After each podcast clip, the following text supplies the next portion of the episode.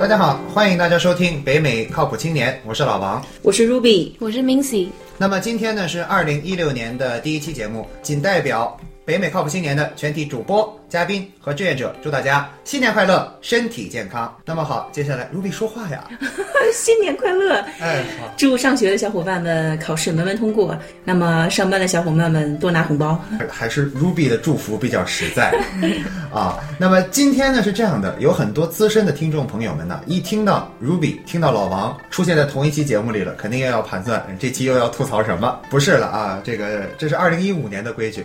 二零一六年这一期呢是我们的特别节目，就是北美吃喝玩乐第一期吃。呃，说到吃啊，这个老王呢是很不在行的，Ruby 呢自己很在行，但是呢又非常的谦虚，所以呢，为了能给大家呢足够多的这个知识点呢，我们请到了一位重量级的嘉宾，就是我们今天的嘉宾敏熙啊。这个怎么给大家介绍呢？就这么说，就是吃货呢有三六九等，如果只是吃饭之前一定要拍照片儿，那么我相信百分之七十的女性同胞应该都能做到。但是，如果你去一家新开的餐馆，或者是一家足够高档的餐馆吃饭，自己不用花钱，还是别的经理上赶的请你去，吃完了之后呢，还要问你每道菜非常详细的问你每道菜的这个味道是怎么样的，这个就是我们那个敏熙可以达到的境界啊。敏熙你好，你好，呃，欢迎来做客北美靠谱青年。谢谢。呃，那么你可以这个满足一下我们听众朋友的好奇心啊，简单介绍一下你自己吧。我是写一个 food blog 叫做 jinxieats.com，然后就是 J I N X I E A T S 点 com。嗯，我是二零零九年在大学的时候开始写 blog 的，搬来 SD 之后就开始比较认真的写吧。然后最近也有受比较多的邀请去呃试新的餐厅啊，或者是餐厅有推出新的菜单，也会就是邀我去试试看。然后之后我就会写评价。那你心里从小就是呃在美国生长吗？就是你的口味就是偏美式化吗？还是嗯，应对该中餐也？我其实自己还是比较喜欢吃中餐啦，但是在外面，但是我可能比其他就是刚来美国的人更加习惯美国的食物一些。我是在湖南出生的，然后我、那应该很能吃辣、啊。嗯还蛮能吃辣的。我觉得圣地亚哥没有什么对我来说太辣的东西。不过我听这个口音不像湖南的呀。嗯，因为来美国太久了。OK OK，因为我想说湖南的说话应该是这个味道的呀。胡胡服发音不清是吧？没有没有，小小时候是那样的。哎，对吧。那你是很小就来到了美国，嗯，对。然后是一直都在 San Diego 吗？还是之前去过别的地方？没有，我小时候住过很多地方，但是主要是在美国的南部，像我住过 Florida，然后 Tennessee，还有 Texas，然后还有北卡，就是 North Carolina 那些地方的食物跟加州的其实差很多。像比如说美国南方的食物有很多特色，就是嗯、呃用很多油，然后嗯也很 rich 很 creamy，然后他们主要的一些食物就是炸鸡。还有烤肉，这些其实在加州都还蛮难找到的。加州的食物风格大概就是比较健康，有很多沙拉、avocado 之类的东西。哎，对。对一说到这个，一说到这个牛油果啊，这个可能国内的听众朋友们都会觉得这是多么神奇的东西啊！但是可能在加州的所有超市，我们都可以看见牛油果啊。对，而且如果在加州有一家三明治店或者沙拉店，他们没有牛油果的话，大家都会说这家一定不就是不好吃，因为他们没有 offer avocado。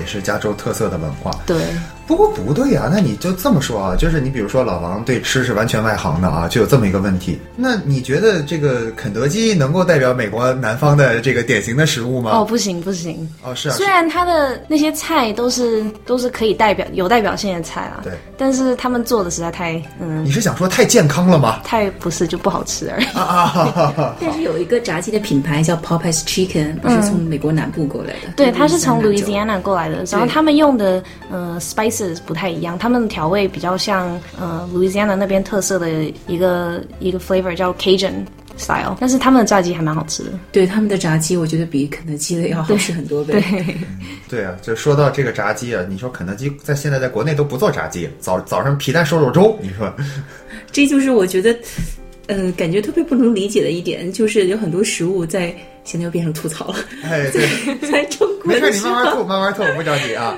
在中国的时候，很多就是西餐厅啊、快餐厅，我觉得特别好吃，像肯德基啊，然后有汉堡王啊，还有必胜客啊这些，还有帕帕壮。然后，但是我感觉来到美国以后，反而这些餐厅的那些食物没有我在中国的时候尝的那么好吃。比如说肯德基的炸鸡，然后我就觉得没有在国内的好吃。可能是因为这些餐厅在美国还是算素食吧，然后也不会有人，他们也不会专门去把这些食物做的很就是很高级，或者让大家就很想，因为觉得这是这是美食。但是可能在中国因为比较新鲜，然后是从美国来的，所以他们就会想要做一些不太一样的东西，然后 effort 也比较多一点。对啊，那米西，我想问问你，就你你从呃从小的时候开始就对美食这么专注吗？就是就很喜欢品尝美食吗？哦，没有，我小时候是要被骂，然后被打才会愿意吃，才会吃完一顿饭的。那你小时候一定很瘦。对，反正不会好好吃饭了。大概到了初中、高中的时候就，反正就不用打的，才可以自己吃完一顿饭啦。但是也不会对美食有什么特别的兴趣，因为那个时候就是我跟我妈妈一起住，她煮什么我就吃什么，然后她想在外面吃什么，我也就我也就跟着她一起吃。所以直到我自己去了大学之后，才会想到仔细的去想，说我到底喜欢哪一家餐厅，或者我到底喜欢嗯煮的哪自己在家里煮的哪一道菜，然后为什么我会这么喜欢，然后我不喜欢的那些菜也是什么原因。才开始就比较有比较会想出自己到底爱吃什么。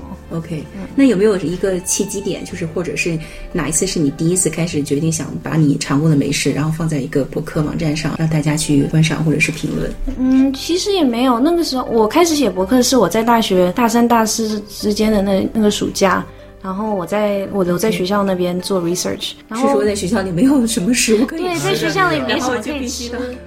嗯，然后我们那个时候就在城里到处在外面吃，因为自己那个时候也不太会煮饭。啊，嗯，然后有的时候我朋友就会问我啊，嗯，你最近吃了什么新的东西，可不可以推荐一下？比如说我们那个时候在北卡很少就是 Asian food，然后他们就会问，比如说想吃越南粉可以去哪里吃？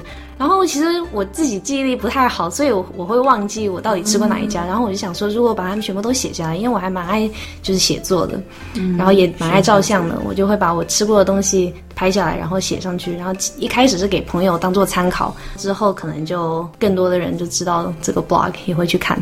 那米西，你做这个美食博客应该也有做了几年的时间了吧？对我已经写了六年了吧。哇，六年的时间，对很长。那就是做到现在，因为你博客已经就是浏览的数也是越来越高，就是有没有被某些餐厅然后邀请过去做一下这个品尝，然后评论，然后并且帮他们推广一下他们的新菜啊之类的？嗯，对，有。其实通常被餐厅邀请，是因为他们或者是新开的餐厅啊，或者是他们刚好就是请了新的厨师，要 showcase 一下新的厨师的。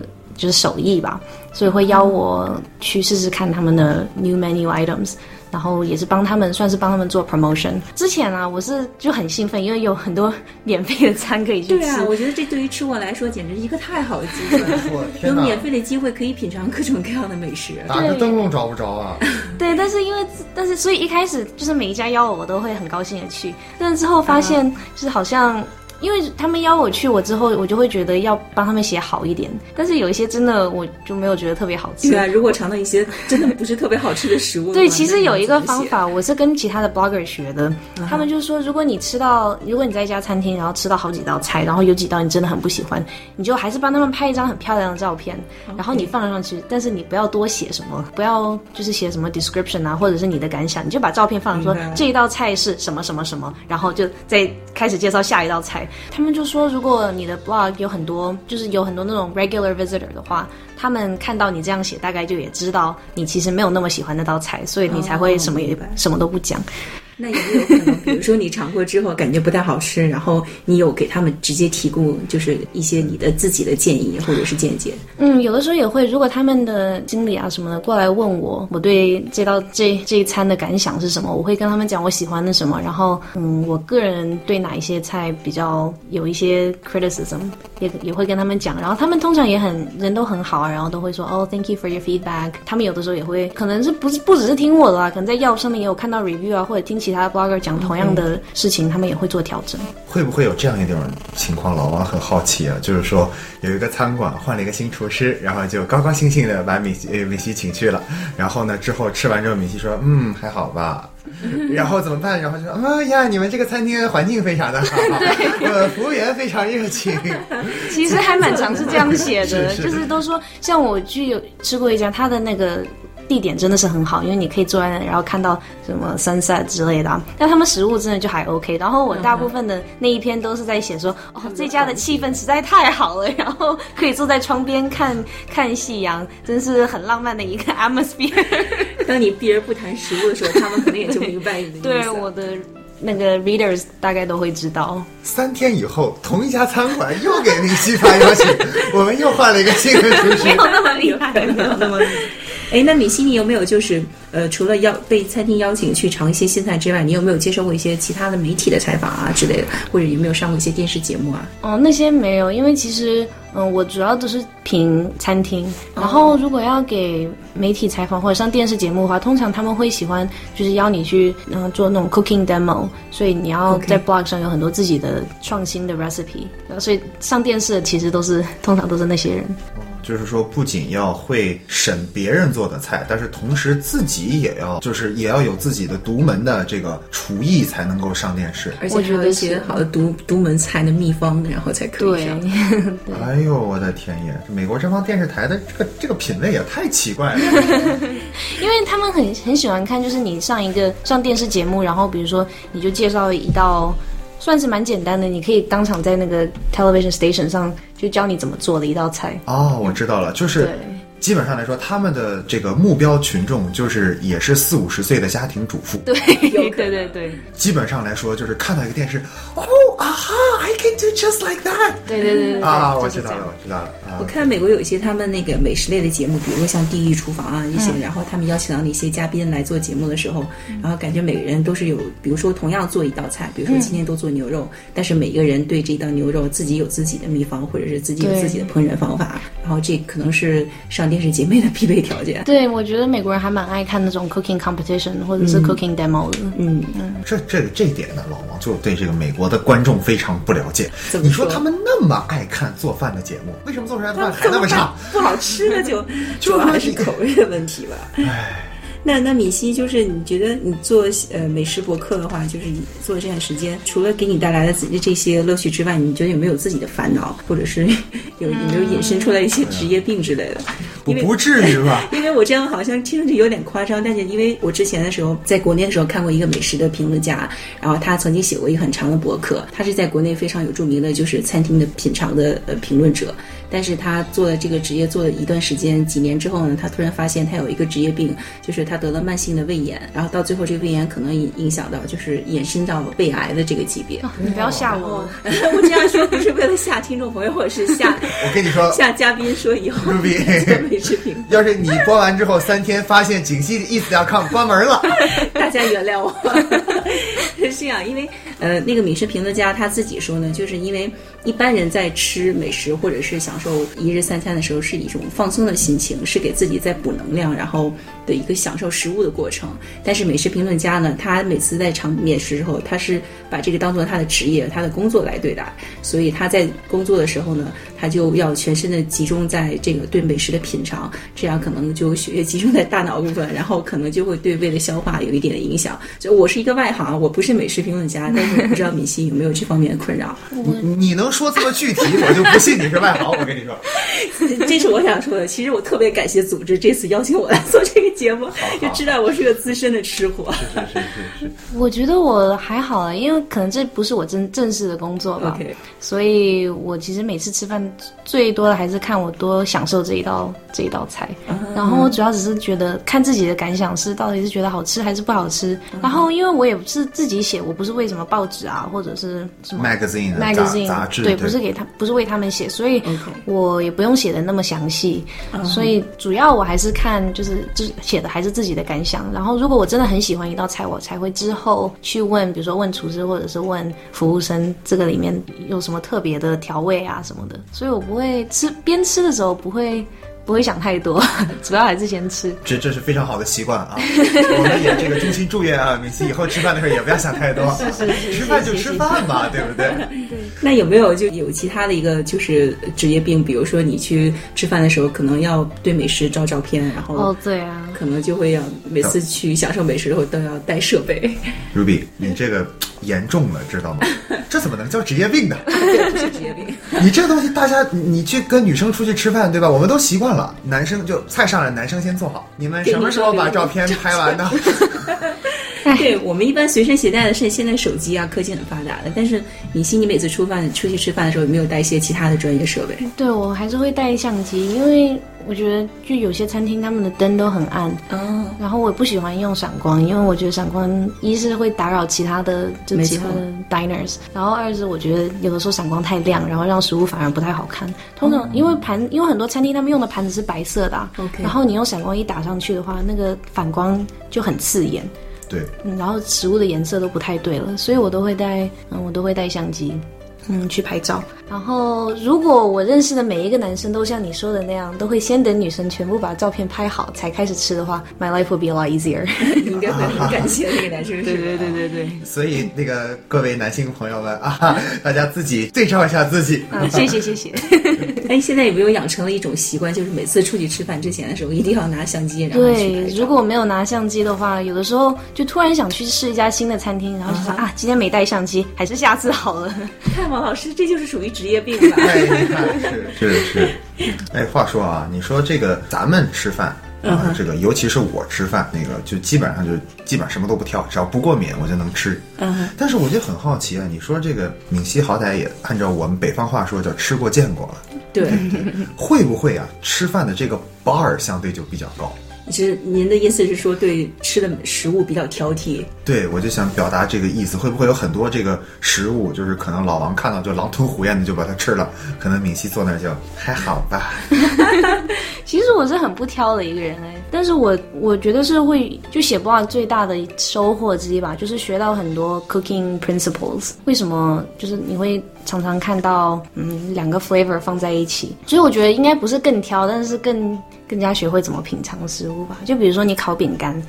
它就是一个甜点而已，但是如果你在烤饼干最后你上面撒一点海盐，它那个盐那个咸咸的味道，一点点咸咸的味道会把那个甜味带出来。所以我在外面吃到过之后，然后我自己在家里烤饼干的时候，我也会学着撒一点海盐，或者是啤酒炖肉，或者是啤酒鸭这些菜。那为什么要加啤酒呢？其实不仅是为了啤酒味，然后我学到的是因为其实啤酒是酸性的，然后那个酸会让那个肉更加变得更加嫩一点。所以它哦，其实原来是这个原因。对对对，所以有的时候也会用可乐啊，有些人会用可乐代替啤酒如果刚好家里没有啤酒的话。然后我发现很有趣的是，你像啤酒鸭或者啤酒炖肉，在中餐也有，但是其实在美国也会有那种 beer braised，you、know short rib or beer braised stew，其实都是同一个 principle。然后可能我是比较 geeky，因为我是化学系的，所以我对这些 science cooking science principle 也很有兴趣。然后我在 blog 上也有时候也会分享，就是我学到不同的这种 scientific cooking principles。然后可能我觉得这个是我跟其他在 SD 其他 blogger 不太一样的一点。对，所以你看，人家是有专业的优势，人家就是学化学的，对，对这个吃的这个各方面都会有研究。那么接下来呢，我们说到了，就比如说，你看啊，我们在知道在看那个《锦溪一词》之前，我们两个人应该都会用 Yelp，对不对？然后国内的。听众朋友们呢，应该就会用大众点评啊，其实都是一回事。那你去吃，就比如说你去一家餐厅，我可能会非常介意他们的服务，嗯，那你会不会完全不 care 他们的服务，或者说基本注注意点，基本都只在这个食物本身的质量上？我在我的 blog 上写的还蛮清楚，就是我对一到一家餐厅的服务是不太 care 的。哦，嗯，然后我只要他们没有就是故意把东西撒到我身上，啊那那那也不至于，那那应该不只是服务问题了吧？哎我不知道。。对嗯，这这个好说，是因为你们之前给他 review 写太差了。是是是是是。哎，那我就不会回去了，我干嘛还自己回去吃第二餐呢？哎，对，也也是心宽本着啊。那有没有一些就是刘丹你博客的一些网友啊，然后他先去 Yelp 查了 review 之后，然后再会去你的博客，然后再看一下对餐厅的评价？嗯，最近有很多朋友他们说他们都会，就是先看 Yelp，、然后再去我的 blog，让我觉得很很开心，还蛮感动的。就是有人真的会去找我的 blog 看我写对这家餐厅的评价，或者是因为我主要会推荐我最喜欢的哪些菜啊，然后有的时候在 Yelp 上看不太到。就他们只会说这家餐厅很好吃的，所有的东西都很好吃，但是我会每每一道菜都有照片。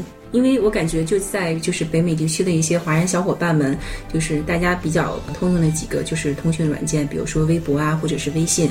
然后在这样的平台上，就是经常会有一些也有类似于就是美食博客，但是他们可能叫做吃货小分队。嗯。然后我知道在 LV 有吃货小分队，然后在 S D 可能也有。然后这些小分队也会不定期的去一些，比如说新开的餐厅啊，然后去品尝他们的新菜，然后同时写出一个 review，然后放在微信或者是微博平台上，然后感觉关注度也比较高。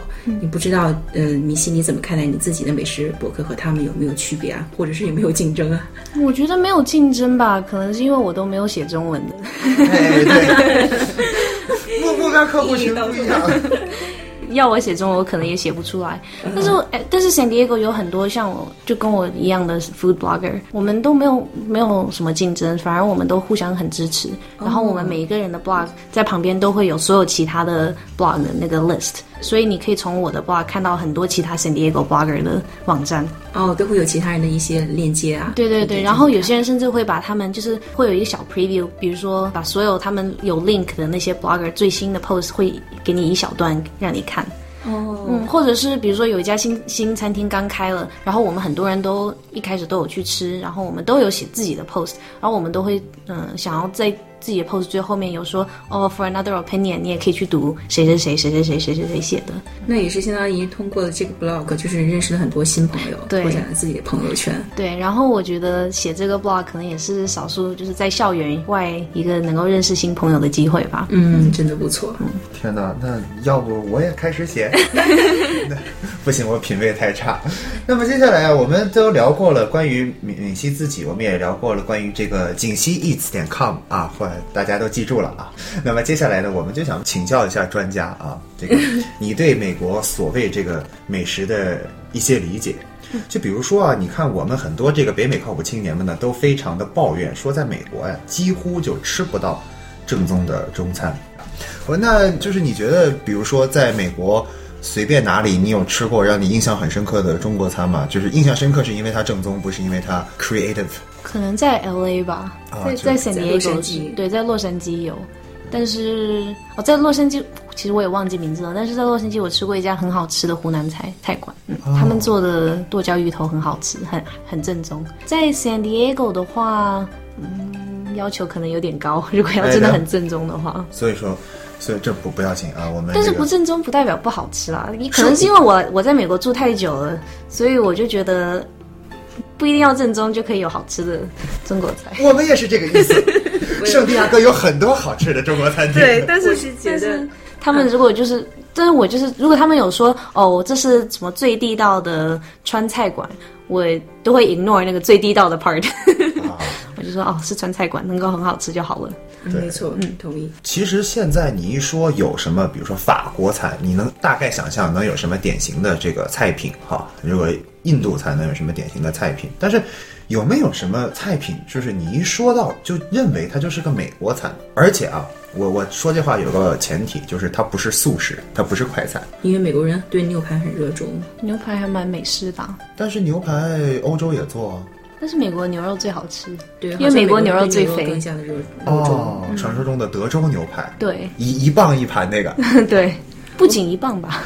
哎嚯，德州的德州的那个特色就是所有东西分量都很大，所以觉得不仅德州，好像美国南部就是他们很喜欢吃烤肉，而且他们的食物都非常的就是重奶油啊，或者是油啊，然后很肥。对，嗯。但是像美国，我觉得美国就是不同区域的食物，嗯，其实可以差蛮多的。像我刚刚提到，就是在南部吃很多烤肉啊、炸鸡啊，然后比较油腻的食物；然后在加州就是比较健康风格的。嗯，我觉得在加州可能是因为它的地理位置比较靠近墨西哥，嗯，这样的话，我们虽然没有那么多的机会品尝到一些正宗的中餐，但是我觉得。也是给我们创造更多的机会，品尝一些，比如说好吃的墨西哥餐。对，我觉得我来到加州之前的时候，我很少吃到墨西哥卷，taco 啊 burrito。但是来到南加了以后，因为这边很靠近墨西哥嘛，所以也就是有很多品尝墨西哥美食的机会。对，而且这其实我们在加州吃到大部分的墨西哥食物都是巴哈 California style。对的，嗯，然后如果你去墨西哥其他的地方，就像如果你去美国其他的地方，你吃到的墨西哥食物跟在加州吃到的不太一样。哦，因为这边是靠海，所以这边的墨西哥食物会有很多鱼、很多海鲜，像 fish taco，这边很有名的 fish taco。嗯，但是如果你去，比如说你去德州吃墨西哥餐好了，那边就比较多炖肉啊、烤肉之类的，因为那边就没有海，也没有鱼。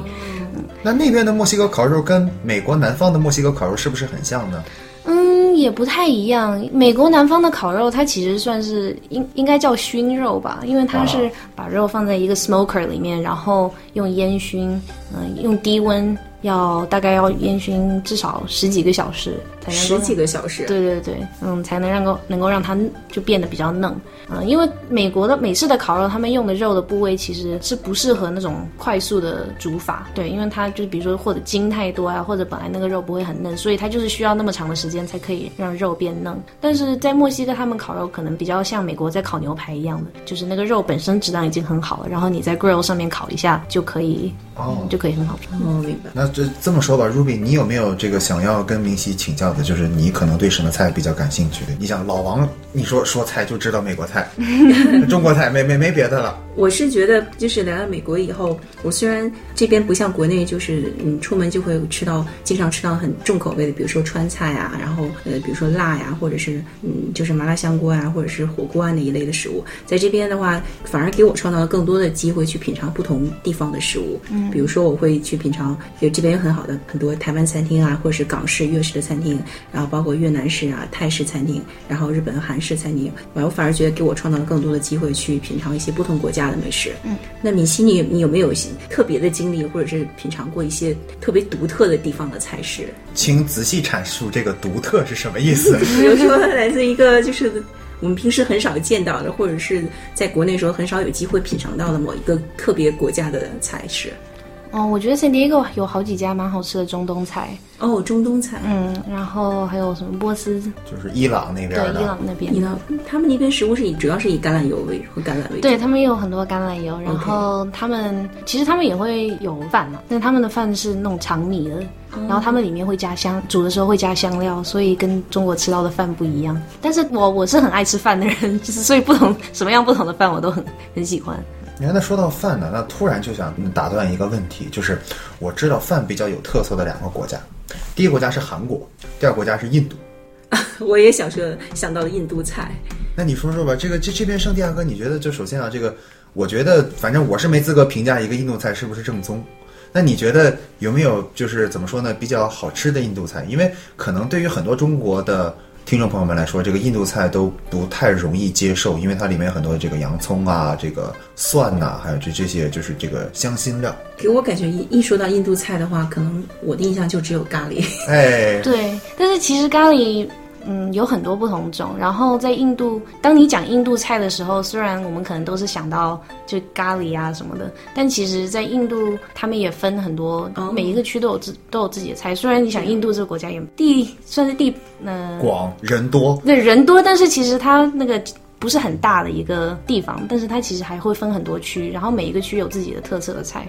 就比如说像北印度，他们的菜会比较用比较多奶，他们会吃肉；但是南印度他们大部分都是吃吃素。然后好像我忘了是北方还是南方，但是只有有有一。边的他们吃比较多吃饭，然后另外一边是吃比较多，就比较多吃那种饼。然后北方跟南方的饼又不一样，是印度泡饼吗？印度飞饼可可能没有那么高级。一般来说呢，这个老王是知道的，老王不是干码农的吗？哈，我能知道的比较多的饼呢，一个是南，对，一个就是多子，对，然后一个是你你说的这两个刚好一个是北方的，一个是南方的，对对对。所以我觉得我们常常就说哦，嗯，我们去吃意大利菜，或者是印度菜，或者连甚至墨西哥菜。但是其实每一个国家他们都有很多不同的风格，就像在中餐里面也有，没错。比如说像川菜跟山东菜差很多，没错。所以你在在意大利南部跟北部啊，西西里跟那个 Florence，他们的菜也都差很多。是的。说到这个，我们也鼓励啊，我们听众朋友们啊，这个多走走，多转转，多吃吃。不过说到了说到了这么多啊，这个各个地方的美食啊，那个明熙啊，这个我们在吃过的这么多这个美食里面，有没有一个体验是你觉得最 classy？这个用中文怎么说？最经典。好啊，嗯，我今年暑假去纽约玩的时候，我们吃了一家米其林三星的餐厅，我的天呀！但是只是吃午餐，因为晚餐吃不起。哎，对，所以它那个是三道菜，然后那家餐厅叫 Le Bernardin，嗯，然后他们主要的。他们主要的是呃海鲜，然后他们每一道菜都做的很精致，有一些他们是有你可以吃得出来，他们是有日本或者中国的 influence，因为他们会用比如说用酱油啊，然后用葱姜葱啊姜啊之类的。然后我觉得那道那家餐厅的菜让我觉得感觉很有特色，是因为在中餐里面就是煮鱼的方法就没有那么多吧，大概就清蒸啊或者炖啊之类的，但是他们就可以把一种鱼有好多好多不同的煮法，然后每一个都做的。刚好很搭配那一种鱼的，就是它本身的味道，所以那个让我觉得还蛮有趣的，很新鲜。然后在 San Diego 我吃过的一家最 fancy 的吧，叫做 George's California Modern，它在 Downtown La Jolla。然后那一家它用的很多，他们的材料都用的很好，然后很多都是是来自 local 的，嗯，local 的 farm。然后他们准备，他们煮的也很好吃啊。所以如果大家想试试看的话呢，Restaurant Week 他们通常都会有。会有特别的 menu，就是他们的肉和菜都是从当地的一些农场直接购买，然后直接进厨房。对对啊，你想他们用的都走地鸡，你说？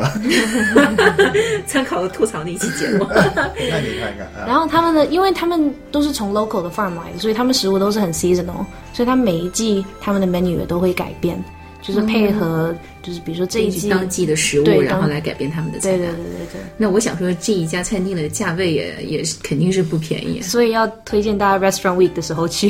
哦。他说这句话的时候，背后含着的意思就是，如果不是餐馆周的时候，啊，对吧？明白了。那米西就是，我觉得我我们来到美国以后，就是发现我们其实在中国的时候，经常吃了好多食物，到美国之后，反而美国的很多小伙伴非常不能接受。我不知道你有没有观察到这一点？嗯，你说中餐呢？比如说中餐的一些食物，我了解的，比如说我们在国内的时候，经常会吃一些动物的各个不同位置的肉。嗯，对，我们会吃脚啊，我们会吃头啊，然后我们会吃翅膀。但是来到美国以后，发现很多西方人他们接受不了这样的食品。我不知道主播和嘉宾有没有类似的经验。你说的这个太客气了，我再给你加点儿 炒肝儿、卤煮。那你对。对，那其实我觉得美国人他们不愿意吃就是带骨的食物，比如说像翅膀啊，或者连甚至在美国的鱼全部都是去骨的。嗯，我有想过，其中一个原因可能是因为如果有人，因为美国就是律师很多，如果有人吃到骨头然后卡住了、噎住的话，这个马上就上告，然后就对 被告不起，所以餐厅他们都会给就是去骨的食物。我觉得我在国内的时候，因为在。北京嘛，我们会吃一些内脏，比如说我们会吃肝儿啊，我们会吃肠儿，然后我们吃烤出来的时候肯定会吃腰花儿，然后这些东西基本上在美国很少见到，买也买不到。然后我不知道，就是美国人他们有没有这可以接受这样的。我觉得有些美国人还蛮爱试体验新的东西的。像我之前实验室，我们有办过一次 potluck，然后那个主题就是内脏，所以每一道菜里面都得含某种内脏。是说每一个人都要带一道菜，然后去那个 party。对对对。然后每人带的菜都要规定是跟内脏有关系。对。这个 potluck 不是不是你组织的吧？不是我组织的，是但是刚好因为我基本上什么内脏都吃，然后什么凤爪啊、头啊。那都不不太怕，那这对美国人来说是一个很大的挑战。对他们其实做，他们说自己煮的时候都已经觉得很恶心，对对，有点恶心了。但是他们还是，我也发现其实可能不是美国，但是在西方有。有还蛮多 culture 都会吃内脏的，像我有一个拉妹，她是土耳其人，然后她有煮牛舌，嗯，所以在土耳其他们大概也会吃牛舌。然后我还有另外一个嗯同事，他是德国人，然后他说在德国他们会吃肝，所以他有煎牛肝。然后我带到我去那个 p a l a k 然后我就决定我要煮一个最惊人的东西，所以我就选了五根肠旺，因为里面又有肥肠，然后又有猪血。然后我一开始以为我的实验室的人都会就是。怕那个肥肠，因为毕竟是肠子嘛，对，然后感觉很恶心。但其实他们是看到那个猪血，整个吓到了，因为他们就认为那是红色的豆腐，很奇怪。啊，他们是认为红色的豆腐很奇怪？没有，他们就是他们知道是血，但是他们看到血就是一块一块的，像豆腐那样的，就觉得很怪啊，然后有点恐怖。啊，就不是因为说这个，我因为我之前呃简单了解过一点圣经，里面对血还是比较对我也是避讳认为是不是跟宗教的有关系？因为有他们可可能是对血这种东西是比较避讳，是不太对啊愿意尝试的，可能是跟宗教背景有关系。也有可能，也也有可能是最近吸血鬼的故事很多，我 所以原原原来还得怪 vampire 呢。对啊，但是比如说一些内脏啊，像鸡心啊，我们在国内经常吃的，还有一些鸡爪啊、凤爪啊这些，他们都这个应该不会吃吧？